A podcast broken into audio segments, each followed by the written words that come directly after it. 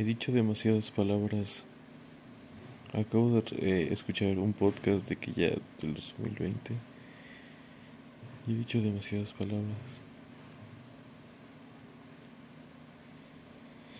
Esas palabras me, me acecharán, me perseguirán por el fin de mis días. Palabras que dije que a lo mejor hoy ya no siento, ya no creo. Palabras que dije en su momento y que hoy creo lo contrario. Palabras, palabras, palabras, palabras que son como una foto de mí en ese momento. Entonces, esa foto me perseguirá para siempre. Esas palabras que dije me perseguirán toda la vida. Espero que no.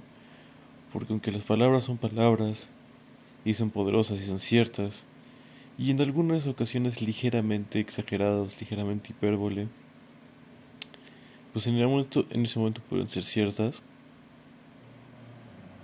pero no quiero que me persigan, no quiero que me definan. ¿no? Lo que dije en el primer podcast, cómo lo dije, lo que dije, etcétera, no es un reflejo de la persona que soy actualmente. De la misma forma que el podcast de hace un año y el podcast de la semana pasada bueno, un poquito más. Eh. Eh, entonces, las palabras me persiguen, pero al mismo tiempo soy inmune porque es algo bonito, es una foto de mí en ese momento, de toda mi ignorancia, de todos mi, mis aciertos, de, de todo, de todo de mí. Entonces, las palabras me persiguen, pero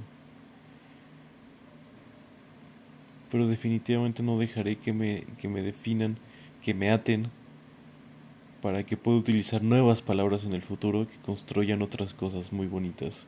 Entonces, no, no me persiguen las palabras.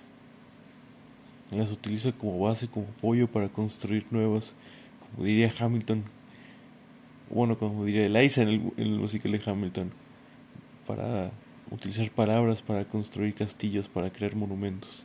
Entonces, las palabras me persiguen,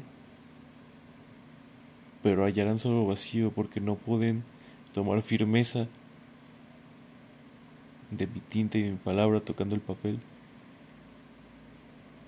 escribiendo como si se me acabara el tiempo y creando nuevas cosas en el futuro. No soy esclavo, no soy sujeto a las cosas que dije en el pasado, voy cambiando. Me persiguen y no encuentro nada. Y entonces yo sigo creando, utilizando nuevas palabras para construir nuevas cosas. Te quiero mucho, te quiero mucho, muchas gracias por escuchar, escucharme en todos estos podcasts. Eh, no sé si lo que dije tiene sentido, pero te quiero mucho. Soy Luis Condalombris y pues nos vemos en otro episodio. Chu.